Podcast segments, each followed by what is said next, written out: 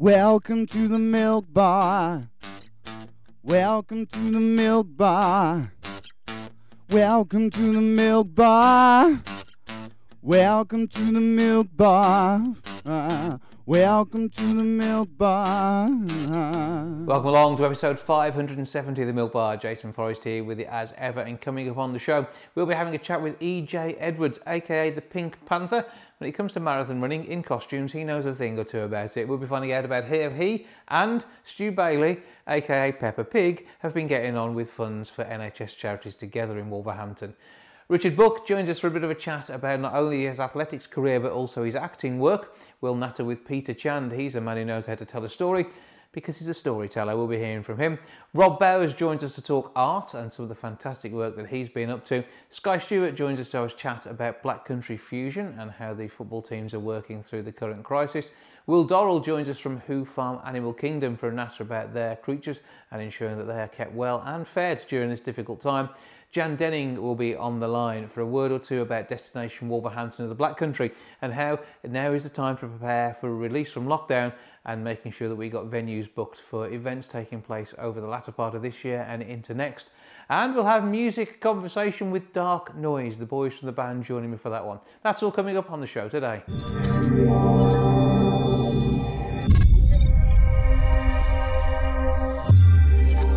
Are tall tales, short tales, and long tales in this world, although telling a tale without a script can be sometimes tricky. Someone who knows how to do that is a professional storyteller, all round nice guy, exceptionally talented Peter Chand, who joins me now. Hello, sir. Hey, Jason, how are you? I'm good, and I cannot undersell what you do. It is amazing the way you can draw an audience in, tell them a tale, and do it from a traditional background. And all this is floating around in your head, isn't it? Yeah, yeah, it's uh, it's it's it's telling stories from the oral tradition. So basically, it's uh, it's hearing a story, sort of filtering it through your own noggin, uh, and then sort of telling it back in your own way. But the the great thing is is that each time you tell it, it's it's it slightly changes depending on the audience, mm-hmm. depending on your mood, and depending sometimes on just sort of what's happening in the news. So the fundamental story stays the same, of course, but you know, it's we have room to the freedom to to maneuver around it, which I love. That's that's part of the the reason why I became a, a full time storyteller like 15 years ago. Well, yeah, you've got a beginning, a middle, and an end, and the journey there is what you make it. And how on earth did you get into storytelling in the first place? Well, it was uh, it was like like a lot of things, Jason. It was it was by accident, really. It was uh, I was it, it took somebody three years to persuade me to go to the storytelling club and at the time, I was working uh, here at the Mander Centre in Wolverhampton uh, on the lottery. Mm-hmm. And, uh, and, storytelling, that's going to be for kids, you know, the same kind of uh, sort of, um, uh, what's the word, bar- barriers that we face ourselves now when we're trying to sort of get people to come to storytelling. Mm-hmm. Uh, but three years later, it finally got me, took me to a storytelling club in Much Wenlock, just on the edge. Mm-hmm. And I was blown away, really. It was like adults telling stories to other adults. A, I never thought that was a thing. And B, I, I was just mesmerized by these myths and legends, folk stories. And it was like a, a story circle. So by the time it came to me, I think I hadn't planned anything because I wasn't. I just wanted to check it out, you know. Mm-hmm. Um, I think I joined two little jokes together to make like a sort of slightly longer joke because I just wanted to be part of it. And I think that's that's the most important part of it. Really, is that we forget. It's obviously you need to be able to talk, you need to be able to convey a story, but you need to be able to listen as well, and, and, and that's where all the great stories actually come from. If you look at it, if you look at it that way, I suppose. yeah, I mean, this is a tradition that goes back many, many centuries, and it's something that's happened in cultures across the globe. Uh, I, I, suppose different cultures have different ways of approaching it, but it, it's only where we've got to today with the likes of TV, cinema, uh, radio drama, they are a way of telling a story the same as this would have been done. However, Previously, it wasn't a team of tens of people bringing together Game of Thrones or the like. It was one man, woman, or child saying what was going on in their world, telling a tale of, of ancestors of, of, old, or sharing something they created from their own minds. hundred percent, yeah, hundred percent. It was the, it was probably the first the first form of entertainment. You know what I mean? After maybe beating a little rhythm out on a sort of tree trunk, you know, like a drum. But um, but it is it's it's ever since ever since humans have been around, we wanted to convey things. You look at these early cave paintings you see in France and Spain, places like that. You know, that's that's the earliest form of of of, of, of storytelling, of narrative. Mm-hmm. You know, trying to explain the world around you. Um, and what I like is as well, if you think about it, you know, when I, when I, because I also do training as well for a, a lot of adults to tell stories, and, and I often say to them, you know, when you when you look at these cave paintings, so you'll see a person saying, well, listen, I went out hunting, and here's the bison or the buffalo, whatever it may be. Um, but you never, you a, you sort of, you you always see it at a scale, so the hunter look always looks bigger than than what it is in real scale.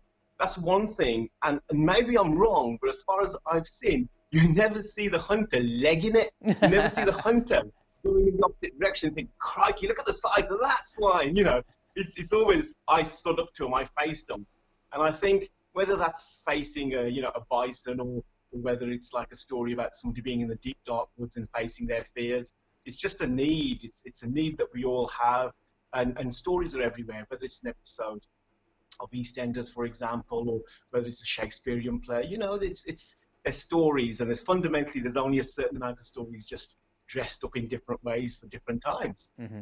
And when you look at some maybe EastEnders, uh, I'm sure many people remember the the episode where Dot Cotton told her tale for the whole 30 minutes and and that's Absolutely. that's something which takes such skill. And June Brown, with what she did there, was really channeling all these you know people who've gone before, and they're able to tell a tale, whether it's happy, sad, uh, it has moments of comedy or dance in it, and I think you're capable of doing all of those in in, in the space of 15 minutes.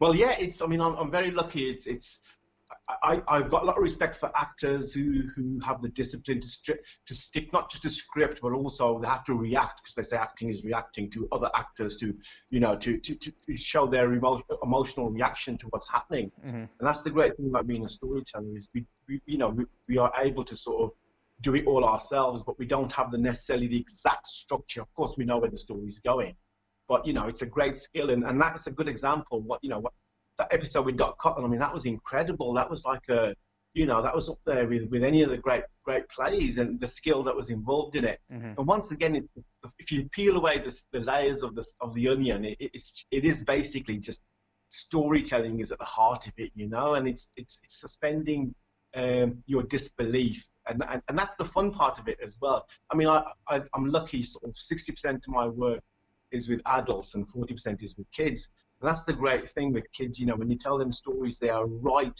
absolutely in it. And we hear all the time, Jason, about, oh, the kids in the 21st century are, are screen led, you know, and mm-hmm. they don't have attention spans. But it's not true. It, it, any any storyteller who's a jobbing storyteller that goes out there, works hard, does their work, will tell you that's that's actually not, not true at all, you know. It's how you engage the children. And once you engage them through stories or whatever means that that may be, then you can work on the other stuff that is obviously necessary, you know, curriculum, etc., etc. Mm-hmm. But it's it's all about engagement and it's all about you know seeing their sort of eyes eyes boggling like this at, at things that you're telling them and, and and they could be the most cynical sort of hard-nosed kids who have got tough lives and you know you do meet a lot of kids like that sadly but you know, for 15 minutes or 20 minutes, they're there. They're completely in the story. So it puts to it puts to bed really that notion that kids can't concentrate these days. Mm-hmm. It's about what what medium is being used to engage them. I think is really important, and adults as well. The same principle. I mean, that works wonderfully live, um, and you can pre record these things uh, as well, I'm sure, at this time. But it is about that live experience that matters, and we're looking forward to being able to get back out there and for you to be back out there doing this, telling stories, and uh, amazing your audiences as you go along. And uh, have you have you got a favourite story you enjoy telling most? No, the the stories always change. It's mm-hmm. it's like uh, that, you know, it's it's it's a bit like a it's a bit like a um, a book, you know, you have a favorite book that, that you pick up and you're absolutely into it, you love it to bits, you know, it's like you're hanging on every word, you reread it. Uh, and then sometimes you just sort of, you know, you, you move on to another book. And then a, a, year later, two years later, you see it on your bookshelf and you think, ah, I'll just dust that off.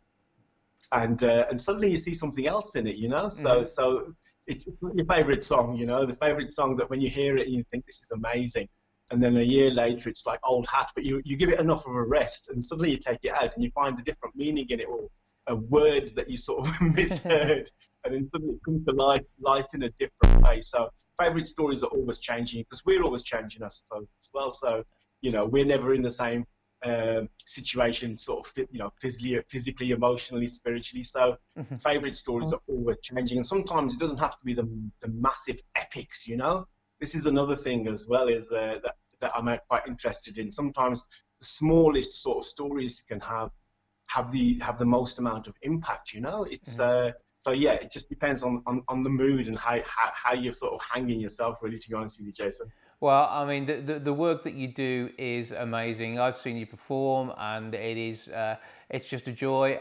There's kind of an outfit which goes with it, but it's a storyteller's outfit as such. And again, I should think that's that changes as per uh, you know what what event you're running and how you want to work it. But if people want to see you, they need to do that in real life. That hopefully won't be too far away. Where do we go to find out more information about you and your work? Uh, well, I have, I have a website, uh, peterchand.com, C-H-A-N-D, peterchand.com. That's quite easy. I'm, and I'm out and about on Google and Facebook and all over the places. You know, I sort of uh, one of those shrinking violet storytellers. I'm, I'm not one of those. I'm, you'll find me everywhere, darling. You know, so. Absolutely. Peter, always good to talk to you. Even better to listen to you. And uh, I'm looking forward to hopefully seeing you out and about in the near future. But for now, Peter Chand, thank you for joining us. Cheers. Thanks, Jason. Thank you.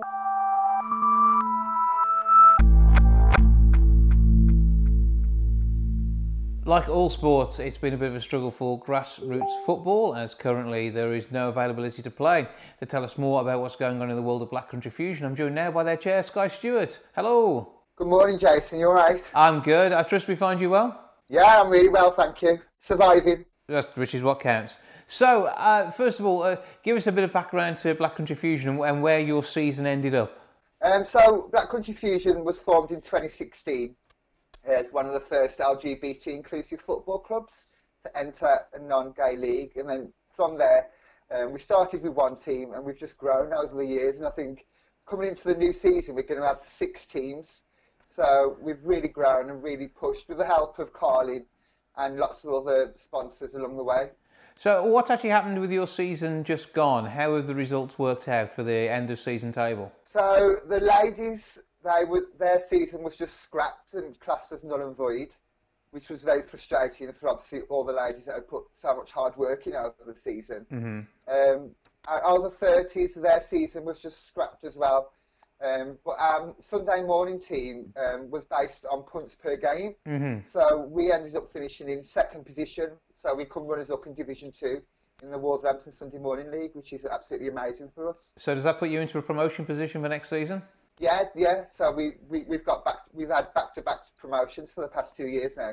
Excellent news. So, uh, I mean, all the work that's gone into it is uh, bearing results. Obviously, disappointing uh, where things have stood for uh, the over 30s and the ladies, but it doesn't mean that the hard work doesn't continue and onwards and upwards to hopefully success next season for them. Yeah, definitely. I mean, we're already starting to try and build for next season, which is vital for us, um, and to continue to, you know, offer football to everyone in Wolverhampton and surrounding areas. And how do you see things uh, ahead with uh, social distancing? Obviously, the Premier League has been going through several rounds of testing for coronavirus to make sure that it is safe to restart when they do finally choose to do so. But that sort of financing and uh, and focus isn't necessarily going to be there for grassroots football. Yeah, I mean, I mean that is going to be a big struggle. Um, it's, I think it's just going to depend on what the government um, decide. Um, in terms of grassroots, the crowds are a lot smaller. Um, so, I mean, on a match day, you don't really get that many people, especially at our level, mm-hmm. um, Sunday morning level. I mean, you can get five, six, seven, um, and so you can social distance, but the only trouble would be would be the players. Yeah. Um, so obviously, we have to see if um, they allow 22 people to play football at the same time. Yeah, so that'll be uh, an interesting one that comes through as we look towards next season. Uh, but with the start date of the latter part of the year running in the you know, traditional football slot, uh, fingers crossed uh, we may even have a vaccine or something around by then. So it'll be an interesting time and, and possibly different. Yeah, definitely. I mean, we're all, I think the leagues are planning for September as well. We're all planning and hoping to start in September the season as normal. Mm-hmm. Um, obviously, we just have to keep an eye on the government's guidance and just adhere to that, really. And what's going on uh, in the background? Because obviously fundraising continues, and uh, uh, I assume there's been plenty of stuff going on online to uh, to try and help keep the coffers full. Yeah, I mean, at the minute we're just planning our, you know, planning the new teams, working with um, new managers, you know, to try and get the team set up. Um, and then uh, we've, we've been granted money from Sport England to help us through this bad time. So we've been granted a bit of money for that, which is absolutely amazing that Sport England's put so many, so much money into, you know, grassroots clubs, mm-hmm. um, and not just in football, across everywhere.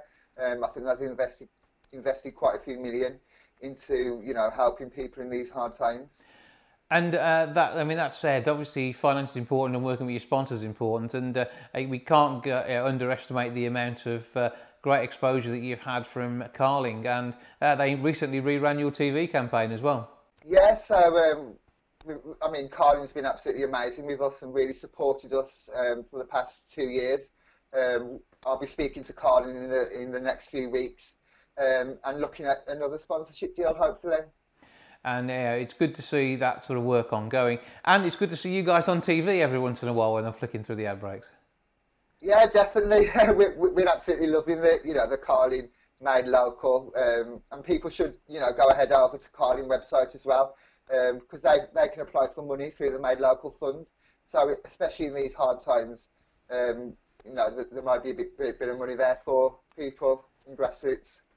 And uh, any more teams on the way? Because I say you've expanded significantly from where you first started out.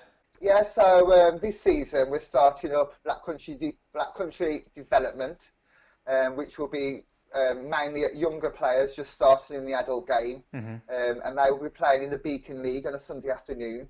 Um, so we've just got the managers for that. Um, and then we're also partnering with another team, which is which is going to be a new team in the Sunday Morning League, which is um, Wednesbury Fusion, mm-hmm. um, and we're going to be partnering with them and um, helping them really. And uh, seeing how things can develop and, and, and, work on that. And there will no doubt be social events as soon as we can start to uh, to look at that again. Yeah, definitely. We're, we're all looking forward to getting together to celebrate our season, um, well, last season, and you know, um, look at the future for us. Um, it's it's hard because we don't see each other anymore. But we're, mm. you know, we're all keeping in touch in various different ways, yeah. and, and definitely planning for next season. So lots of work being done. Where can people go to find out more about the whole of the Black Country Fusion enterprise? Um, so on Facebook, it's just Black Country Fusion, and then on Twitter, it's at BC Fusion. Well, keep up the good work, keep pulling people together as teams and uh, working uh, for equality across the community, as I know that you do. It's been great speaking to you, Skye. Thanks for the catch up. Thank you. See you soon, Jason.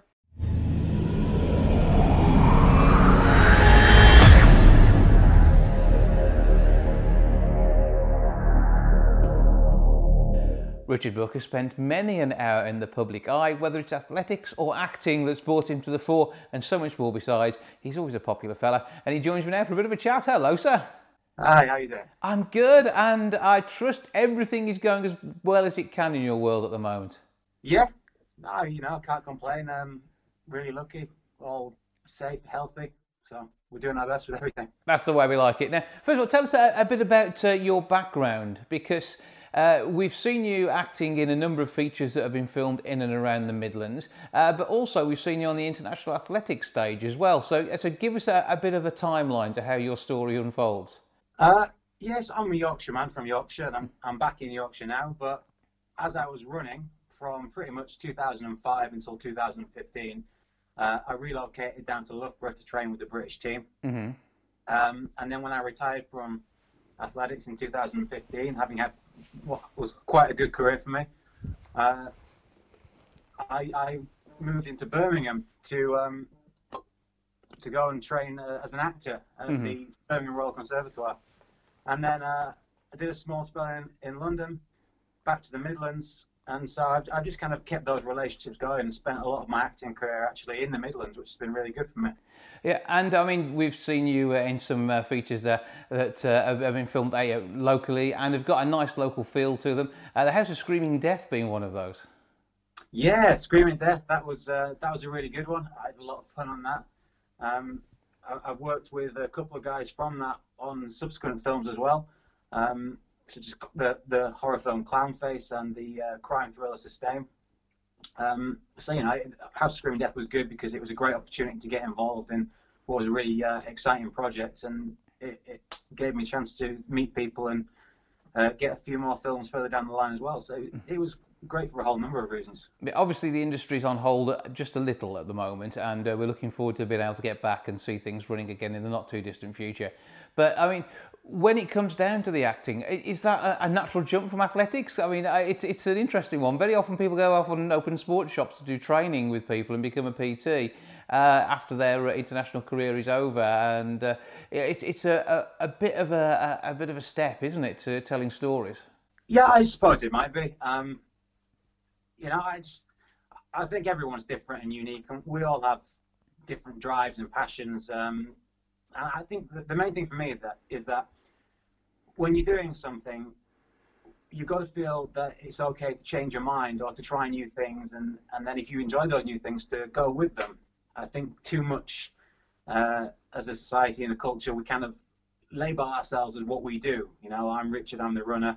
Um, I'm Janet, I'm the banker and it's not that we're, we're people with interests and uh, so for me it just was something I was interested in and wanted to try and uh, you know touch wood it's it's been going okay as a trial period and uh, I'm still interested in it and I, I, keep trying. Did you have time to do things like Amdram as a kid or were you rather too busy on the uh, on the running track? No, I, I did Amdram as a kid. I was actually a very late start to track and field. I, I didn't start until I was 15. Um, whereas a, lot of international athletes do tend to kind of touch in around eight years old. So mm. I was I was well behind the times with that. Um, so I, I had a, a, pretty full childhood. You know, I was really active in sports, but I did drama as well. Um, so I kind of just I was given the chance to be a kid up until 15 when uh, I started training, and then 16 when I started to make teams. So for me, it was a it was a really quick turnaround from not doing anything particularly intense in sport to being a professional athlete. Um, but I mean, that was great for me because I, I got the chance to, to just, you know, be a kid. and and what do you think uh, stands out for you as, as, one of your best memories from the uh, the track and field career? It's a good one. Good question. Um, probably my, my favourite memory is the 2013 European Championships where mm. we won the gold medals of 4x4 team. Uh, it was quite an eventful race because uh, I got knocked in the thing, almost fell over, but we came back to win. Uh, the other one would be 2007 World Final, when, uh, to all intents and purposes, it looks like I pushed a German guy over and then went over with him. Uh, that was that was my first real exposure in a senior World Final mm-hmm. in a relay situation, and uh, I spent most of the final on the floor. but uh, the, the, whole thing, though, I mean, often uh, in these sports, it's a relatively short career. It's only some of the um, uh, main uh, categories, like some like the rowing and things. We see people go on for up to 20 years. It's it's not, um, say, something which is going to last. Uh, forever, as you know, but equally, it's something that it, it's a you, you, need to have a, a, another trade to work alongside very often, isn't it? So it isn't easy for our international athletes very often. No, you're right. I mean, my original plan was to uh, be retiring the end of this year. When I first started the sport, I thought I'm going to go right through until Tokyo 2020, and I'll I'll retire after the Olympics then, because mm-hmm. um, I'm I'm 33 years old now, so I would have been retiring at 34. I thought that was doable. Um, but I mean, I'm really happy with how everything worked out because, you know, from my personal perspective, obviously I feel terrible for the athletes that have been training and preparing. Mm-hmm. But I kept going, another year for me would have probably been a stretch too far. So I wouldn't have been able to do a Tokyo Olympics. You know, hopefully a lot of the athletes are, are still relatively young and they'll get another shot next year if it's able to go ahead. Yeah. So I, I find myself thinking it's it's strange how things work out in that respect. Um, and the other thing with track and field is it's one of those sports where um, there's not huge money in it, but what there is is a lot of opportunity to uh, to do it through education, mm-hmm. uh, which again I'm, I'm, hugely thankful for. Leeds Beckett University they gave me um, a scholarship and supported me tremendously through my early start of my career, getting me to my first Olympic Games. Um, Loughborough University came in, um, you know, shortly after the London 2012 Olympics, and and they again supported me through a master's degree, which allowed me to uh, continue running and, and, give me that freedom just to focus on my training and education at the same time. Uh, and then of course I went to, to Birmingham to study acting after that, another master's degree. Um, probably the most pointless of all my degrees. Although I'll be honest, all of my degrees are semi-pointless. uh, but yeah, you know, it, it, just it gave me a lot of chance to experience things and and people from different backgrounds, people from different ways of thinking. Uh, so I, I think all in all, you know, it, when you finish your athletics career, you come out with uh, a different view of the world than people that have maybe not had a sporting career. So even though you might be 10 years behind them, uh, you know, you, you do have chance to really engage in what you want to do there and, and make up ground because you've got that, that drive and that mindset and you've been exposed to so many unique situations along the way. Mm-hmm. And there's always the seniors. I mean, uh, you haven't stopped exercising. We know that much. yeah, I I don't really fancy competing again. I, it might sound strange. I like exercising just because I value fitness. Mm-hmm. Um, but I think for me to step on the track again, knowing that I couldn't do what I did as a as a young man, uh, I don't think I'd have it in me because I always wanted to push myself to be the best I could be. Mm-hmm. And so knowing that I wouldn't be up to those standards, I think that's one of the reasons why I, I, I like to find new challenges, yeah. places where I can push myself to, to areas that I've not been before. So, I mean, that at the moment is in the realms of acting. And uh, anything interesting that you can talk about at the moment that uh, may be coming up after we've through the current crisis? I've been really lucky, actually, as in, I mean, I've, I've lost a couple of jobs because of this, but they haven't necessarily gone. Mm-hmm. We're hoping they've just been postponed. Um, so, a couple of plays that were supposed to be going on tour uh, this this summer um, have been pushed back to next summer. We're hoping. Yeah. Uh, I have a read through for one of those on Wednesday. Um, so we're doing that on Zoom. We're meeting together.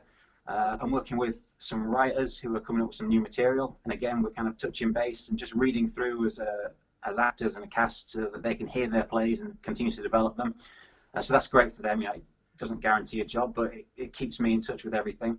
Um, and my wife's also an actor, and um, during this, she's had a, a, huge switch from traditional acting to voiceover work. So uh-huh. we now have a, our spare bedroom completely adapted into a permanent full-time sound studio. Mm-hmm. Um, uh, luckily enough, I had a job come the other day, which is only a small one, 50 words voiceover. But because she's had that um, that prepared, I was able to go straight into a sound studio and record 50 words and, and send it off. So, yeah, it's from that perspective. There's still things going on. Obviously, it's it's slowed down tremendously. Mm-hmm. We're not able to get out and film, not able to go into theatres and rehearse. Um, but you know, I think the, the, acting community, the creative community, is all communities are, are doing their best in challenging situations. Well, I mean, you've adapted throughout your career. This is just another way of you finding a way of doing what it is you want to do. And uh, by the sound of things, success is going to continue for you, which is absolutely fantastic. I know you wouldn't have it any other way. Where can people go to find out more about your work and uh, maybe even get in touch with your agent if they're looking for someone just like you? Uh, well, I've got a website, www.richardbuck.co.uk, um, and that links to all my social media profiles. I Keep my Facebook, my Twitter pretty much updated. That's RickB400. Um, and yeah, I, I'm always happy to chat to people and collaborate with people. I've got open contacts on all my social media so mm. people can get in touch. Well, always good to catch up with you. Looking forward to seeing you on the big screen, maybe the smaller screen, or just hear your voice in the near future. For now, Richard Buck, thanks for joining us. No worries. Thank you very much.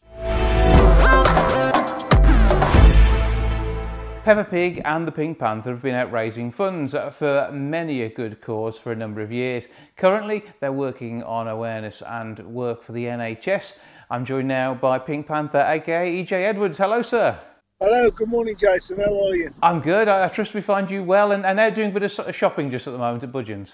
Tomatoes and mushrooms today. Yeah, but Budgens have uh, helped a lot with the fundraising and everything else. Um, amazing. Uh, we raised about raised about eleven thousand pound now, and we're still raising as we're going along. So, give us a, a, bit of a background to the work that you and Stu Bailey, aka Peppa Pig, have been doing.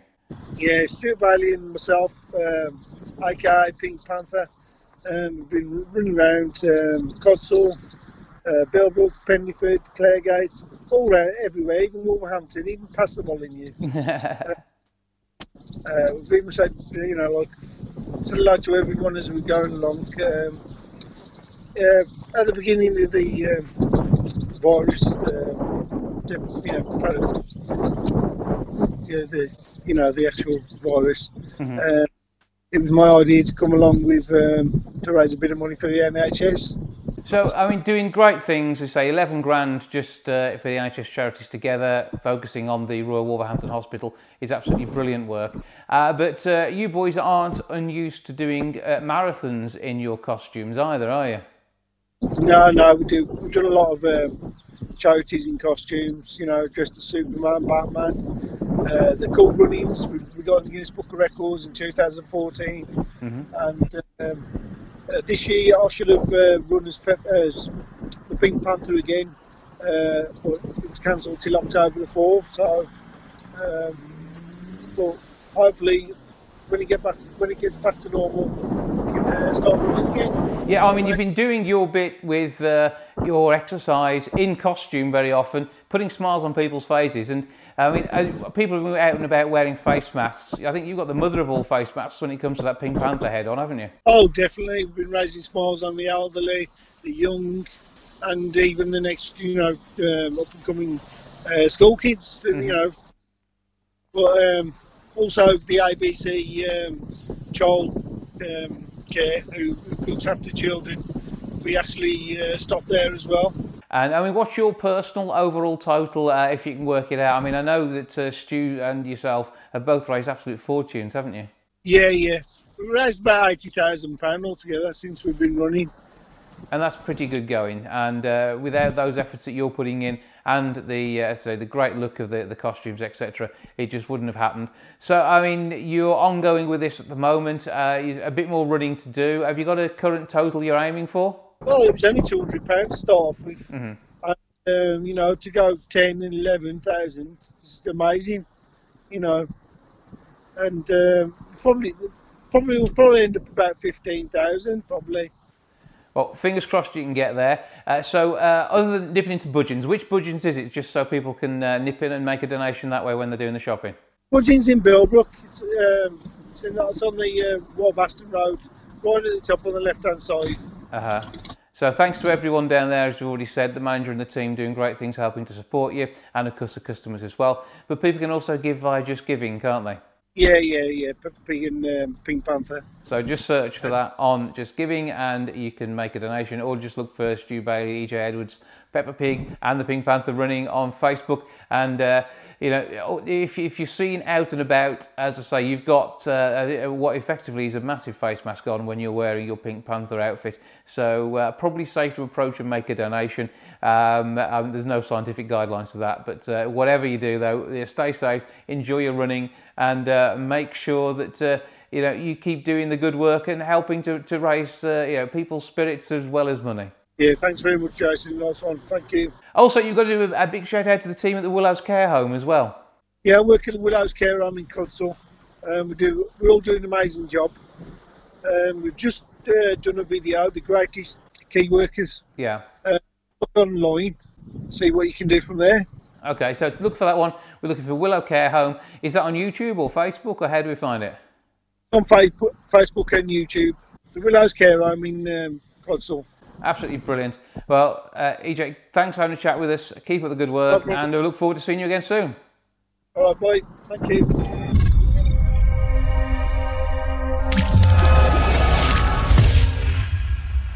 Robert Bowers is, I think, one of the nation's most talented artists. He does some absolutely phenomenal stuff, not only massive sculptures, but also pieces you can fit in your own home.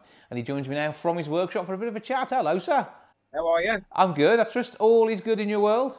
I think I think so. I think so. Yeah. Actually, no. I fell out the shower and broke my leg. Okay, that's unusual. Um, uh, I, I, trust everything is fixing itself on that score. Yes, yes. Got one of them big boots on. Uh, that, that's stylish. I think that's uh, that suits you, and it, it, keeps one of your Crocs from wearing out as well, which is the other thing too. It does actually, yeah. so, what's going on in your world of art at the minute? Because uh, we we chat periodically and you often have something new and different that you're working on. We've seen the uh, the pet sculptures of late. The Whittlingtons are there. There's been some celebrity versions of those, and uh, also I've, I've, seen a few teddy bears around and about in recent weeks. Yeah, well, I've started off creating these um, little bears. Um, I have no idea why, but I went with it. Um, and on each bear there's a little gemstone. Mm-hmm. Um, so th- there's loads of meanings behind the bears and and what have you. And then there's the rock stars that I caught. Jason, I just like whittling. Basically, I, I just carry on away whittling. Um, I've, I've seen you do this in person as well, and um, I'm amazed by the speed. We know there's a huge amount of talent there, which is letting you just take something in your head and turning it into something real in wood. But it's it's the, the artwork that then goes on top of it as well. And uh, having seen some of the celebrities you've produced, and I know they've found great places in their new homes, they're absolutely loved by thousands, aren't they? Yeah, yeah. Um, well, people people just just like the stuff. What's happening? I, I'd like to say there's loads of this and there's loads of that. If people like it, I'm happy. It makes me happy.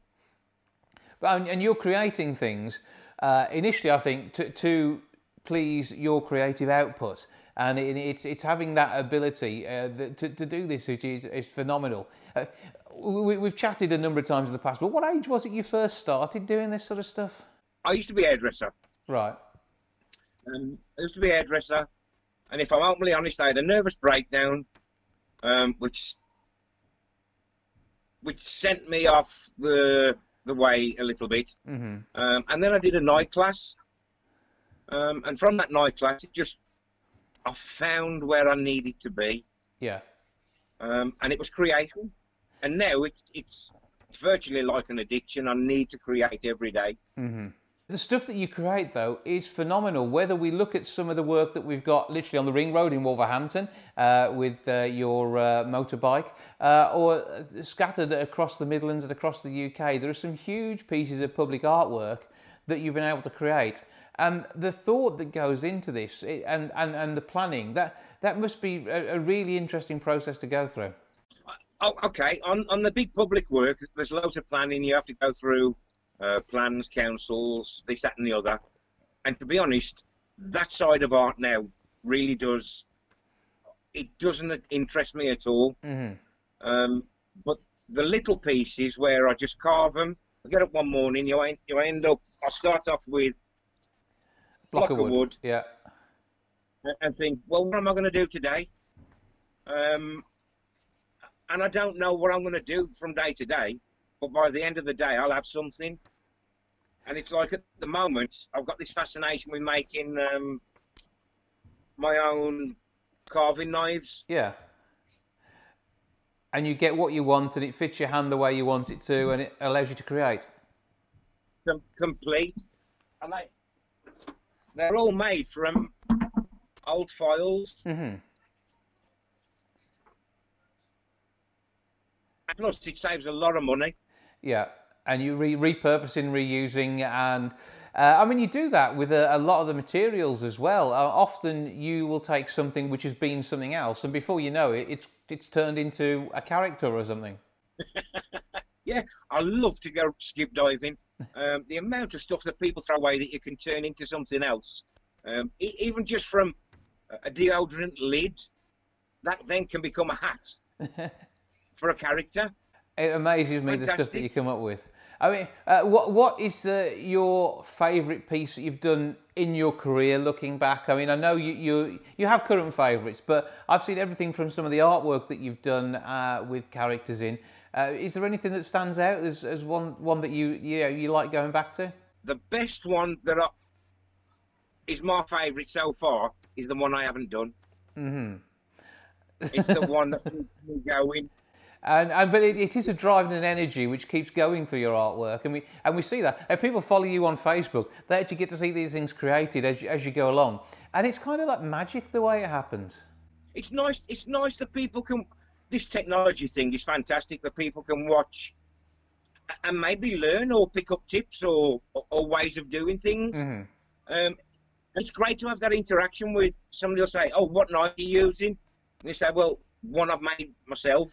or what wood are you using? Where do you get the wood from? How do you finish? What paint do you use? And it's nice to pass that on Yeah. because in this lockdown time, um, if it gets somebody into whittling or carving, honestly, you'll lose hours, and it's fantastic. and the creativity that comes off the back of that. But I mean, even I've been, even seen doing things like making tables, and, uh, and it's just whatever takes your fancy. A, trip around your workshop is an absolute joy. it, it's waking up. I mean, we're doing our garden at the moment, and everything in the garden is from a skip. Mm-hmm. So it's just repurposing what everybody. Jason, I know there's a lot of it on the television, but I've been doing this for years, mm-hmm. which years and years, way before it all got popular or this, that, and the other. It's just looking and seeing what could be made from something else. Yeah, and you've got that eye that can see what's going on behind the surface of whatever it is and turn it into something absolutely amazing. Where can people go to see your work? Mate, well, at the moment we've got a we're on exhibition at Ironbridge Framers, mm-hmm. uh, the gallery over in Ironbridge. But first of all, we had the floods. Yeah. Um, then we've got this lockdown situation, so it's probably one of the best exhibitions that's never been opened. but that, even that adversity doesn't stop you. I know you can see some of it online, and fingers crossed, once things get a little yeah. bit more back to normal, people will be able to go in there and take a look at the exhibition properly on their own. Uh, but uh, is that that so? We just need to search for Rob Bowers, Hannah Broadhead on in Ironbridge, and that'll come up on face on Google. Yeah. Yeah, or just just Facebook us, Facebook yeah. us we have had um, they're going to open up when they say they get opened up, but it's going to be extended for three months. The mm-hmm. exhibition, yeah, because of the interest that it's had online. Well, that, that is understandable. Uh, both yourself and Hannah are fantastic artists. We'll have to have a natter with Hannah at some point and uh, talk yes, through, through her work. So we will get her on in a week or two. But uh, for now, Rob, okay. keep up the good work, keep making it all happen, and we look forward to seeing more of it online as time goes on. Bless you, Jason. Stay safe.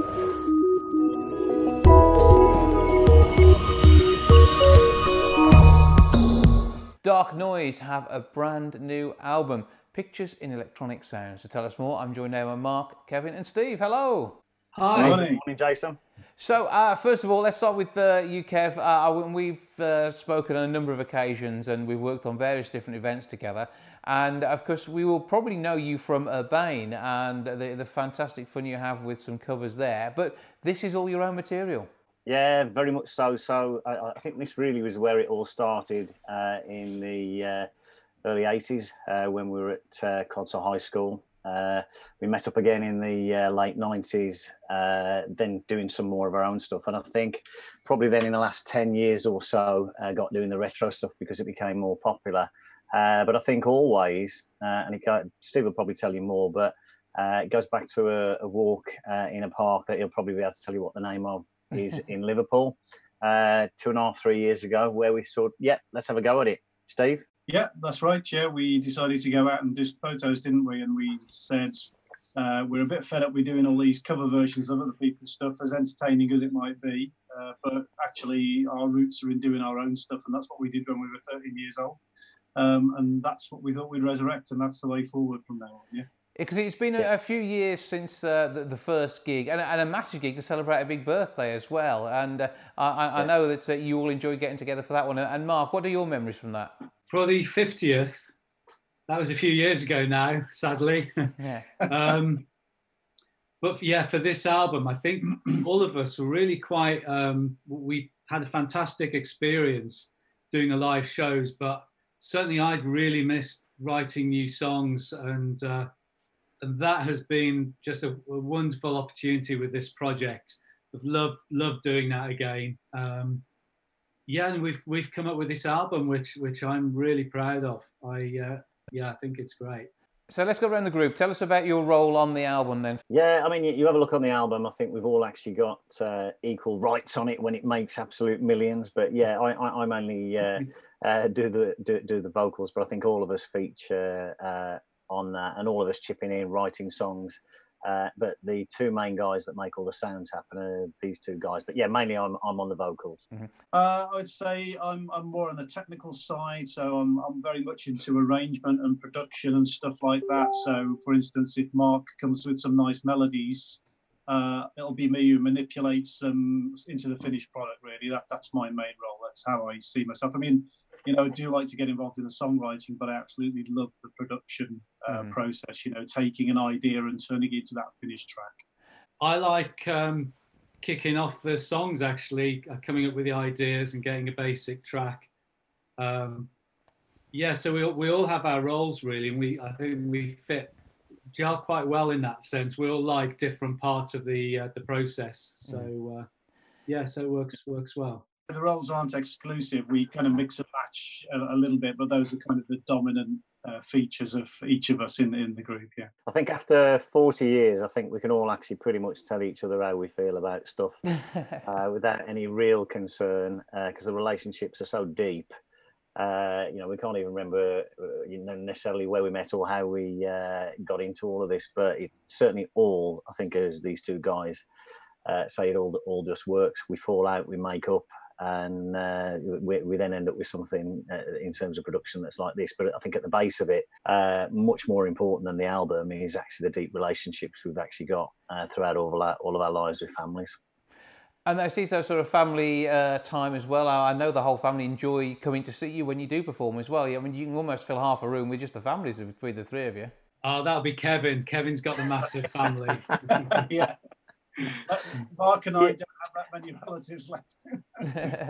No, I think I, I think the reality of it is, you know, in Wolverhampton uh, and the surrounding areas, the, there's a lot of people that certainly that, that Rachel and I know, uh, and obviously Codsall is uh, pretty much where where this all started, Mhm. um, and you know, massive amount of support in life and and with this and these projects. You know, uh, occasionally Rachel actually say to me when she sees some crackpot ideas the three of us come comes up with, she'll say, "There are no words.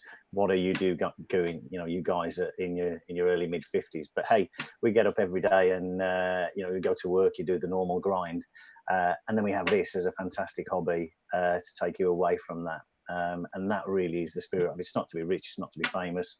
Uh, it's very much uh, to cement the relationship and to take yourself to to, to, to, to very much a different different place to, to your normal daily grind, really. And uh, alongside that, though, there is the entertainment for everybody who uh, hears and sees what you're doing. Actually, the project we aim to do is to get a vinyl record, which uh, We which haven't is on told its Jason that yet. So Yeah. uh, we've, for the first time, actually produced uh, some music on vinyl. Mhm. So that that was what we were we set out to do. Um, we've done the work musically and the artwork, and we've put it out there. Um, but I think now it's it, it's waiting on people to find it. So Mhm. um, I, I don't know quite how we achieve that. Well, there's always a strong brand with what you do, and uh, so we can look forward to uh, enjoying that. I mean, you I can just imagine it's going to be some sort of uh, fluorescent or crazy coloured vinyl, which is uh, going to finally grace people's record decks uh, in in the time to come. But where do we go now to find out more about the music, download and buy, and uh, and share with our friends and family? We've got a website. Um, well, I think Spotify, Apple Music, Amazon. They've searched for pictures and electronic sounds or dark noise, and it'll it'll come up. That's the easiest way. So check out the details there. But uh, I say, something that's online for now will be a physical thing that you can hold and play and enjoy and also autograph uh, in uh, time to come. But for now, uh, thank you and uh, keep up the good work, boys. Thank you very much, Jason. Thank Thanks, you. Jason, as always. Thank you. Yeah.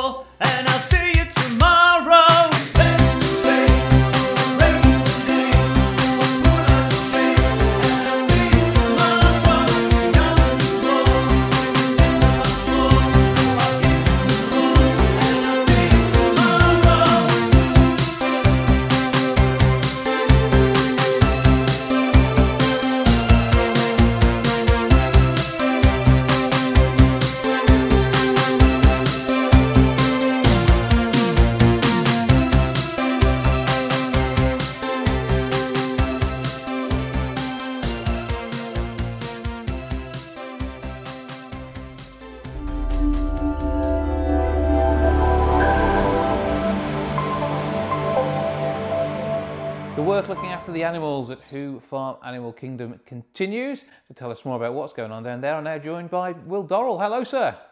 Hi, Jason. How you doing? I'm all right, and I trust uh, the uh, the extended family down there are keeping well as well. Yeah, we're uh, we're we're all doing all right, and so, uh, so are the animals as well. I'm just I'm just in with the wolves at the moment, so you have to uh, excuse me if the camera suddenly goes a bit hazy. They they're very interested in it and keep coming over to see what I'm doing. Can we see a wolf then whilst you're doing this? Uh, are, are there any uh, Yeah, that wish to join can- in? I'll see if I can get to say hi. There we go. So this is Lichen. Uh-huh. Uh, thank you. Good point. I know. Good point. Uh, this is Lichen. So Lichen is actually a wolf dog. So he's um he's a cross between um a, a German Shepherd and a wolf. Uh-huh. And the one just behind him is Tala, who is a pure grey wolf. So um, yeah, they're both both very very friendly as you can see. Yeah. Um, sometimes a little bit too friendly when it comes to cameras and things like that. So I mean, it's a it's a, a privilege to to work with all the uh, creatures you have down there, but it's still a lot of hard work making sure everyone's looked after.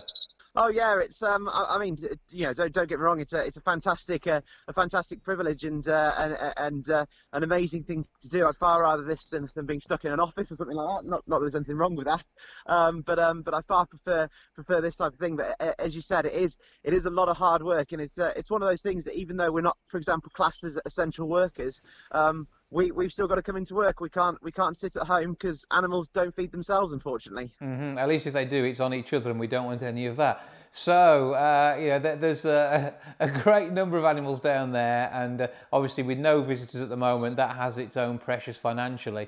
And uh, I, I know that with the, the work that you and your family have done over many decades, you, you're in a, a, a good, stable position as far as you as possible. But there's still chance for people to to, to buy vouchers and uh, be prepared to come back as soon as you can open the doors again.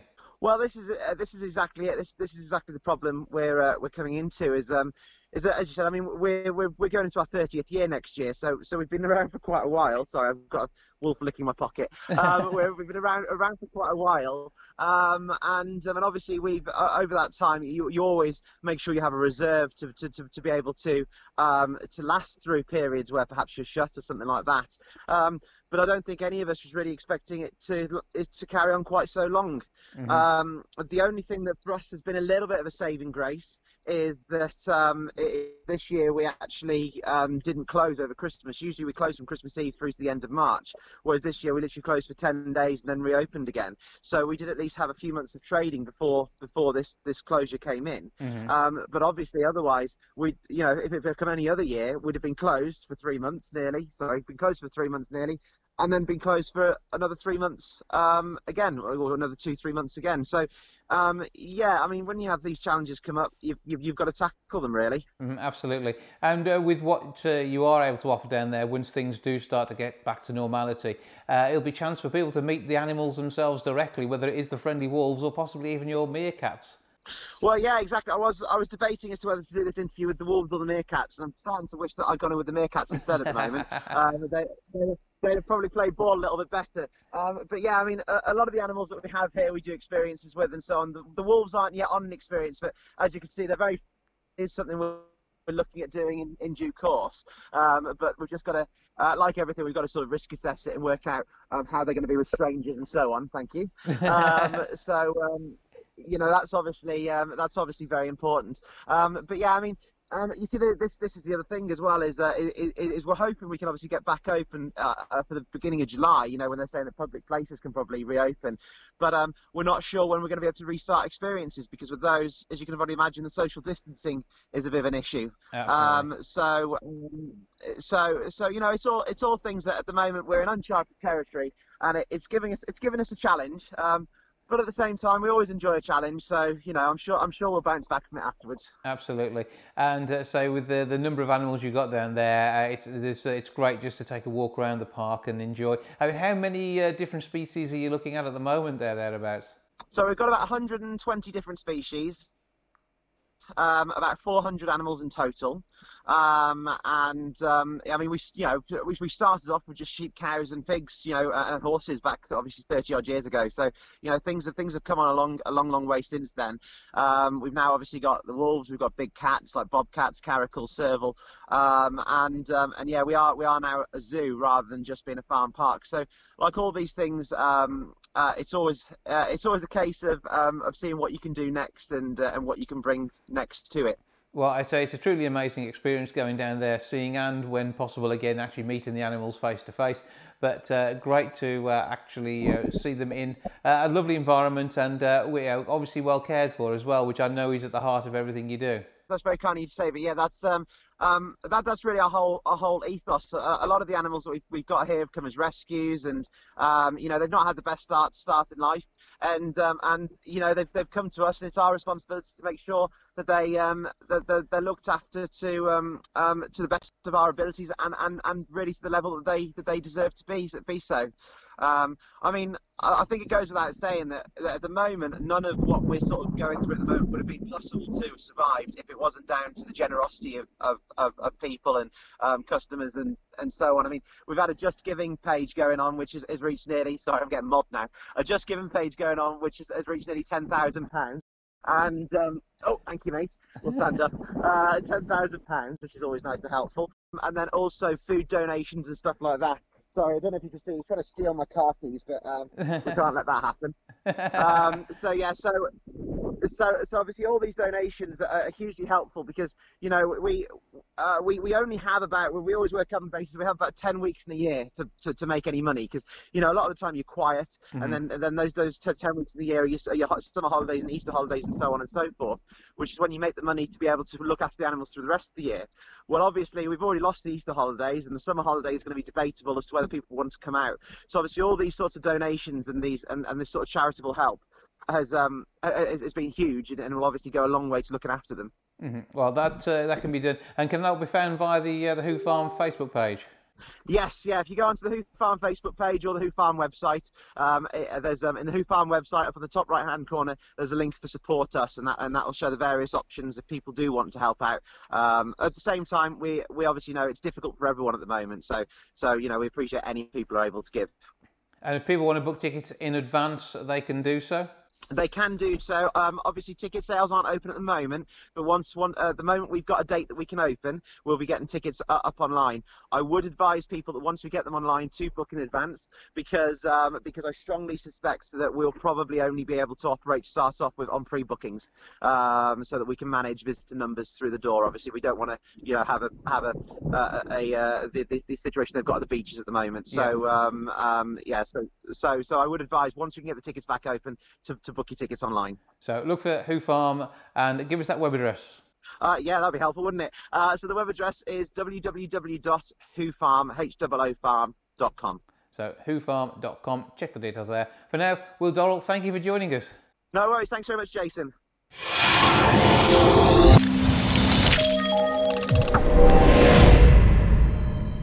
Destination Wolverhampton and the Black Country are working hard to make sure that the leisure and tourism market, as well as meetings, all start to take place again as soon as we're able to. At the minute, it's about supporting venues and being ready. Someone who's always ready is Jan Denning. Hello. Hello, everyone. Hi, Jason. Well, we, we have a good catch up each week normally where you let us know what's specifically going on. Uh, but for those who haven't picked up in the past, give us the background to Destination Wolverhampton and Black Country. Okay, destination Wolverhampton, the Black Country. Hopefully, everybody is now hearing about it and um, aware of it now because I'm working really hard to make that happen. But how it came about is that my background is I've always been in travel, tourism, hospitality, conference, and events. And my last employed job, I was commercial sales director at Wolverhampton Racecourse which I absolutely loved. Um, and it was a new learning curve for me, being responsible for the different revenue streams there, um, and absolutely loved it. And I loved also the area of Wolverhampton and the Black Country. And mm-hmm. I'd not actually worked in that area before. I was always more Birmingham and London based. So it was a new experience, if you want to put it that way, to work in, in Wolverhampton, the Black Country as well. But during my time with the race course, I realized that there was, um, and, and, I met some great people, made some great connections as well. I think mm-hmm. that's one really unique thing about our region is the people. Yeah. Really, I don't think there's anybody like us in the world. I think I think we're all fabulous. I am Black Country, by the way. I know you can't always tell by my accent. anyway, at, at, my time at the racecourse, I realised this massive gap um, in the region, in the marketplace for leisure and business tourism, particularly the business tourism. And by that, I mean conference meetings and events. And I thought, you know, we're really missing a trick because nobody is really concentrating on driving awareness and driving new conference meeting and events and uh, uh, inquiries into our fabulous hotels, venues, attractions. Mm-hmm. He was actually focusing on doing that. So um, it, it, was at the back of my mind all the time. And I thought, you know what, Jan, put your money where your mouth is.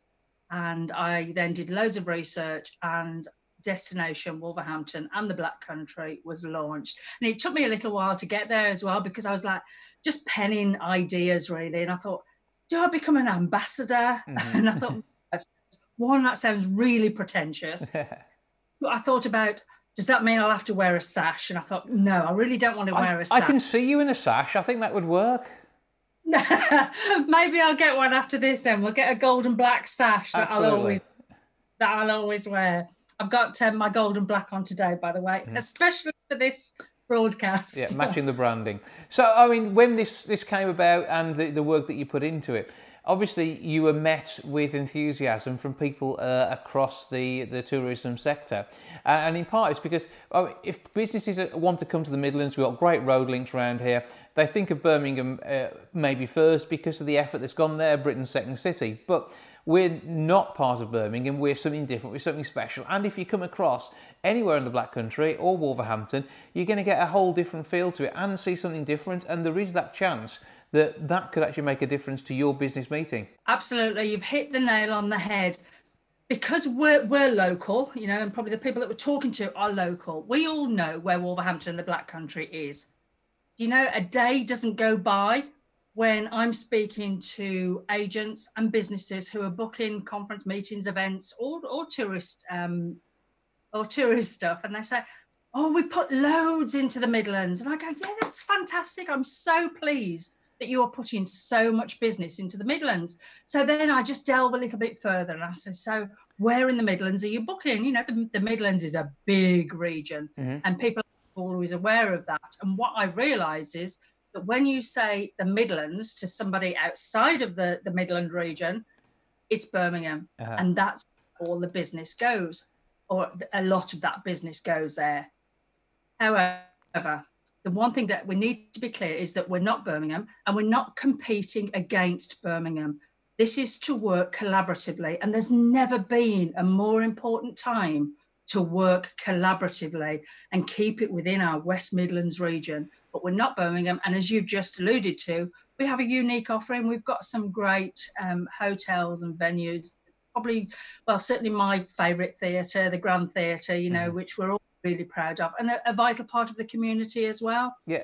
And, pe- and people yeah. don't necessarily think about the fact that actually it's a theatre. You might be looking for a theatre style venue. Don't go theatre style, go theatre.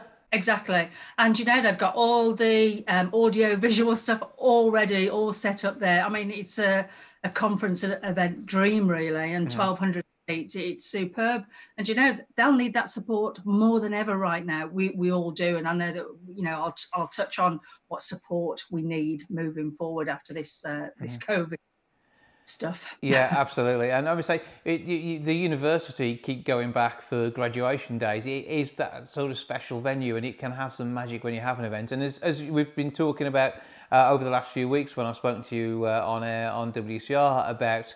Uh, making sure that we are supporting. Now is the time to book and book in advance. So this is your chance to to do something to get around the COVID crisis. Yeah, absolutely, and that's kind of in in the recovery plan that that we've put together. We've put together, in fact, I've got it here. This um, emerge document mm-hmm. where we share this with the industry um, nationwide, really, not just Wolverhampton, the Black Country. But it's important that um, you know the hotels, venues, attractions, stadiums now are all planning for this emergence, which they are all doing in the background. But what we need for our region right now, because this is such a challenging time for everybody, but for certainly that hospitality sector, it's been hit really hard.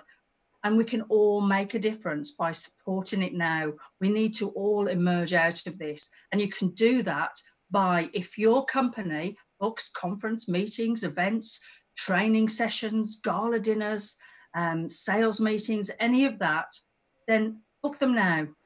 Um, the venues are being really flexible on cancellation charges because I know that that's one of the concerns. But how about if we do book for October or November or even next year? What about if we have to cancel because of something like this? Well, the cancellation terms are being really flexible. So, you know, I urge anybody that's needing to book those events, book them now, ready for the future. Don't be worried doing that. And we talked about some of your favourite bits of the area. Uh, and I know you work closely with the Grand Mount, obviously Molineux too, and uh, the, the, the race course, and obviously all of these are venues that have different sizes they can accommodate. But there's equally there's the opportunity for smaller uh, companies and venues to get involved. And if somebody out there has an offering that normally may have been full, and now they're worried about what's going to happen, become part of the collective and, and talk to you about getting involved with the bigger picture. Yeah, absolutely. And you know, we, we mentioned like the race course and, and the theatre having this massive capacity.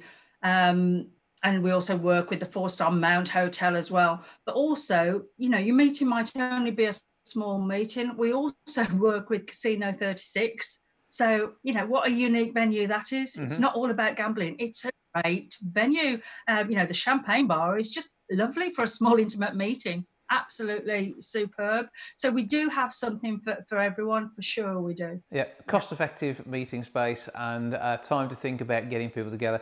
There will be a need to get people together, and equally, you'll be needed to think about social distancing, and it could be your own work environment isn't able to cope with that so easily as make, ensuring that all your delegates are at least two metres apart. And I think that's going to go on for some yeah. time as well. So, you know, it is about thinking about a venue that you can use where you can use it safely and you've got the professionals who are there, part of the hygiene team, making sure that there is deep cleaning between events um, and make it simpler for your workspace by using somewhere outside. Yeah, absolutely. And all of that work is currently going on at every single hotel, venue, stadium. That is all going on in the background now. For example, um, just this week, actually, um, the Mount Hotel in Tettenhall um, they've got new processes that they'll be launching in readiness for, for reopening, including this massive investment that they have for um, thermal imaging cameras, mm-hmm. which will capture um, 30 people at any one time entering uh, the building, and it will identify anybody that has a temperature. Now, yes, there's lots of other symptoms um, for coronavirus, but just by identifying that will give confidence that all the guests are, you know, that they'll be identified and then they can be stopped. And it's great for that guest as well, um, because they can then seek any medical help that they, they may or may not need. So, you know, there's a massive investment, a massive investment going on. And, you know, and just really going back to the theatre, um, you know, a lot of people have been disappointed about, you know, the shows that have had to either be cancelled or rescheduled. Um, but one thing that they're doing is they are selling vouchers. Um, so buy those vouchers make great Christmas presents, birthday presents. And also, when there's a show that you want to see next year, you will have already paid for it. Yeah. You know, the, the, the Grand is also um, a charity. Um, so it's it's so vital that we support them. And just also when we were talking about booking um, conference meetings and events, um, we have to appreciate that many of the staff currently are on furlough. Well, that's what we're here for. If you have an inquiry, please do send that inquiry through to us. We are in, in touch with with that with our partners, so we can get that inquiry through to them and get a proposal to you. It may take a little bit longer than normal, but we will get that proposal to you. So don't think, well, you know, I've tried to call that venue and the phone's just ringing out. We've been working throughout. Okay, well, do that, get in touch, and of course, find out more about the work that you're doing. You have a Facebook page, so you want to search on there for Destination Wolverhampton and the Black Country. Where else can we get in touch with you? Um, also on Twitter, so do follow us on there. Um, so again, that's uh, destination W underscore BC. But if you just put destination Wolverhampton in the Black Country, you'll find us there. And just while we're talking about social media, I'm often asked, how can we support you? Obviously, financial, but it's not all about that. Do you know what? Every share, every tag, every retweet, every follow is valuable. The more the, the, the more people that do that, the bigger the reach, the bigger the result will be. So, you know, if I can use this as a, as a plea really to everyone, whether you're in the industry, whether you book events, whether you don't book events, just support our region by following us, tagging us, um, resharing us, um, talking about us, telling people to get in touch. It will make a difference. And of course, um, people are very welcome as well to um, send me an email or give me a call. Um, I'm open to all of that. It's fine. Give us your email address and phone number then, please. Jan.denning at destinationwolverhampton.com. Okay. And my telephone number, which will come directly to me, is 0779 114 9672. It'd be great to hear from you. But it's, it's always good to have a, a, catch up and find out what's going on. Uh, we look forward to seeing more events taking place in our region once we can get everything back up and running. Uh, in whatever state or, or, form it is, there'll be a way in the Midlands that we can do it because Wolverhampton and the Black Country, we're very resourceful like that. For now, Jan Denning, thank you for joining us. Thank you. Thanks for the opportunity. It's been great. Thank you.